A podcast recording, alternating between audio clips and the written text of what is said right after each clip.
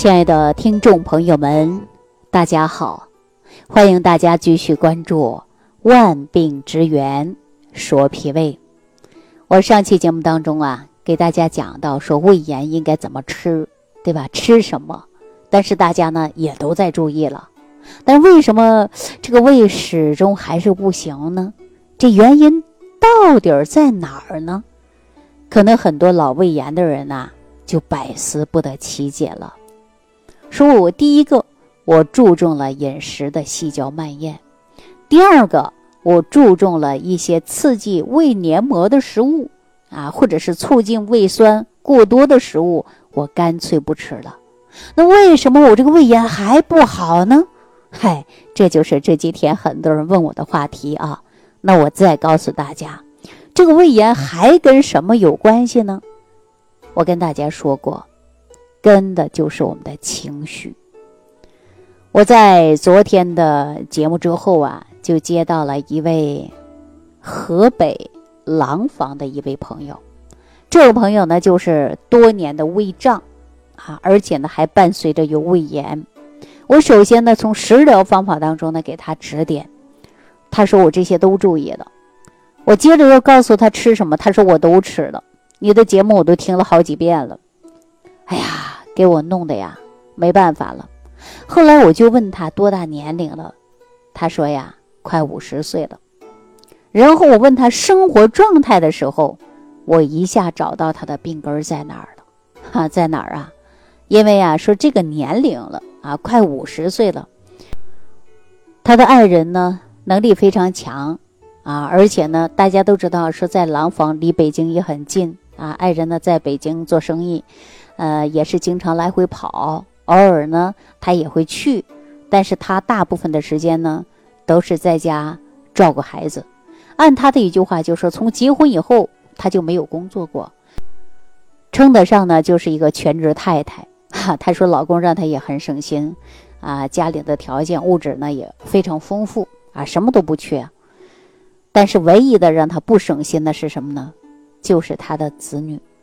啊，大家都知道，说你生儿育女啊，肯定他都是要分心的。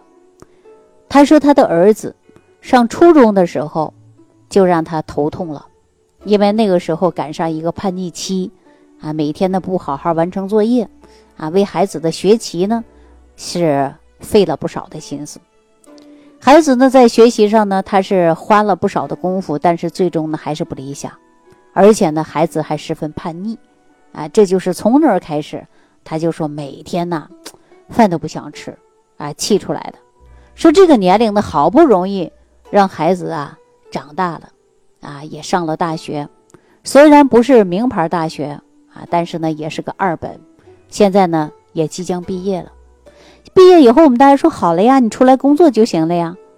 可是不行，孩子呢没有工作的心思。每天回家呢，还是照常啊，想着打游戏，甚至有的时候一玩啊就通宵。按他的一句话说，老公让他很省心，唯一的就是这个孩子，啊，到现在还为孩子操心。说这不前几天呢，正好赶上节假日的放假，孩子就回来待几天，叫吃饭也不吃，白天呢睡不醒，晚上呢在家开始打游戏，啊，总之他就是跟儿子生气的太多了。他说：“一孩子回来，我饭都吃不下去。看到孩子，我自然胃就胀。这是什么呀？这我们就说情志不开，是不是啊？所以说呢，我们今天给大家说这个例子是讲的呀，就是如果你有胃炎的朋友，饮食很注意了啊，生活当中的吃饭呢细嚼慢咽，细节做得非常好，但是胃道是胀的，我们就要考虑一下你的情绪有没有一些外界的因素影响了你的情志。如果说不够开朗，生闷气。”每天的烦躁、忧虑、悲伤、焦虑、恐惧、恐慌、烦躁，这些呢，无形当中它会损害你的身体。所以说，在情志方面，我们一定要自己呢调整好心态。这个不是别人能帮你的啊，这个也不是通过食疗就能养好的。你要通过调理心态，减轻我们这些心理障碍，然后呢，你才能够啊，慢慢的心情好了，配合着食疗方法。配合着医生的治疗，哎，你这个老慢病啊，对吧？包括一些老胃病啊，它都能得到的是好转。所以说，大家记住了，心理问题还需要啊，自身的来调理一下。我们说慢性胃炎呢，跟精神情绪因素呢，它是密切相关的。就像刚才我讲到的啊，河北这一位大姐，说看到孩子放假回来了，饭没等吃呢，她立马就感觉到胃胀，这是什么？这不就是情志吗？所以说，咱古人说呀，思则伤脾，对吧？忧思过度。也会使脾胃的气机会出现呢是淤结，然后呢运化呢不好，胃呢不好好的受纳，就会出现的什么胃胀，啊，而且不想吃饭，不思饮食，经常的会感觉到啊不舒服。所以说我们常常在中医上有这样的一个词儿叫肝气犯胃，淤怒伤肝，淤气也会伤肝。所以说呢，脾胃啊它跟肝是有关系的。那么我们很多人说一生气就打嗝，为什么呀？就是因为肝气放胃了，导致横膈肌呀也会受到影响。所以说横逆犯胃嘛，引起的 打嗝啦，啊胀气呀，对吧？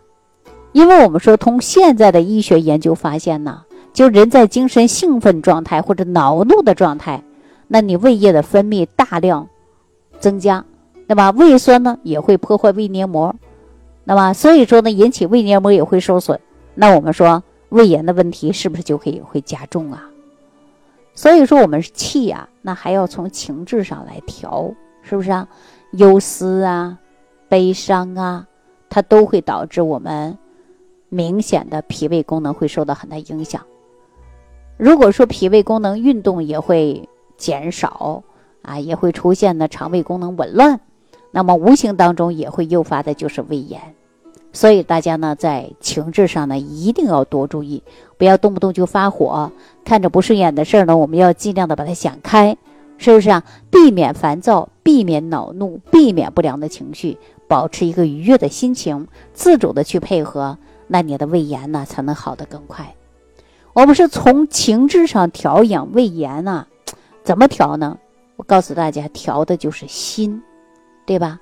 调心和调肝呐，你心情愉悦了，心情舒畅了，那你就不会易烦易怒，它就不伤肝，肝不受伤，它就不会伤及到你的胃，对吧？所以说它是一环守一环的。那今天说到这儿的时候，我想问一下所有胃炎的朋友，你的胃炎、你的胃病，会不会因为某一次生气得的这个胃病啊？有没有这种感觉？或者说你的胃病啊，或者你的胃炎，你在生活当中呢，吃饭饮食不规律，暴饮暴食，而且呢饮食不节造成的呢？大家自己找找原因，你就知道你的病在哪儿了。我们常说呀，凡事它有因，有因必有果，有果必有因呐。我们老百姓常说：“你顺瓜摸藤，嘿，你就找到了，是吧？你顺藤摸瓜，哎，你也找到一头了。所以说，我们一定要知道自己的病是怎么来的，然后呢，怎么得的，我们应该怎么去解决了。那为什么很多人说：‘哎呀，李老师，你讲的食疗方法我都用了，是吧？你告诉我细嚼慢咽，我也听了，那你的胃炎为什么不好啊？’”老生气那能好吗？什么样的灵丹妙药能解决呀？所以说情志养生也是很重要的。与此同时呢，我建议大家不要动不动就生气啊，尽量不要生气，因为你生气过多也会伤害你的身体。那我希望大家听了这档节目之后，自己呢可以呀反思一下，看看你的病怎么得的。我想谁都不如你自己了解你自己的身体。大家想想，是不是这个道理啊？啊，如果说你对自身比较了解了，那你也知道应该日常生活当中怎么去养了。你看很多人说啊，说哎呦，我特别感谢李老师，说你呀给我调养的非常好，我呢身体一天比一天有改变。其实我告诉大家，你根本就不用感谢我，你是听了我给你讲的一些方式方法，你知道自己什么该做，什么不该做了。是你改变了以往的不良生活习惯了，你自然就好了，对吧？所以说，最好的养生，那我们还是需要你日常生活当中自己的配合。你不配合，我说的再多，那你一听而过，那你的胃病还好不了，是吧？比如说你长期呀 便秘，长期感觉到吸收不好，那我让你呢加上一些有益菌，促进肠道的菌群平衡，又有利于吸收。结果呢？你确实加了大量的益生菌，那么有了益生菌加益生元共同的作用，你吸收好了，人的精神面貌气色也自然就好了。嗨，就是这个道理。好了，那今天呢就给大家说到这儿了啊，感谢朋友的收听，也感谢朋友的参与、点赞、转发。我们下期节目当中继续跟大家聊万病之源啊，还得找脾胃。感恩李老师的精彩讲解。如果想要联系李老师，您直接点击节目播放页下方标有“点击交流”字样的小黄条，就可以直接微信咨询您的问题。祝您健康，欢迎您继续收听。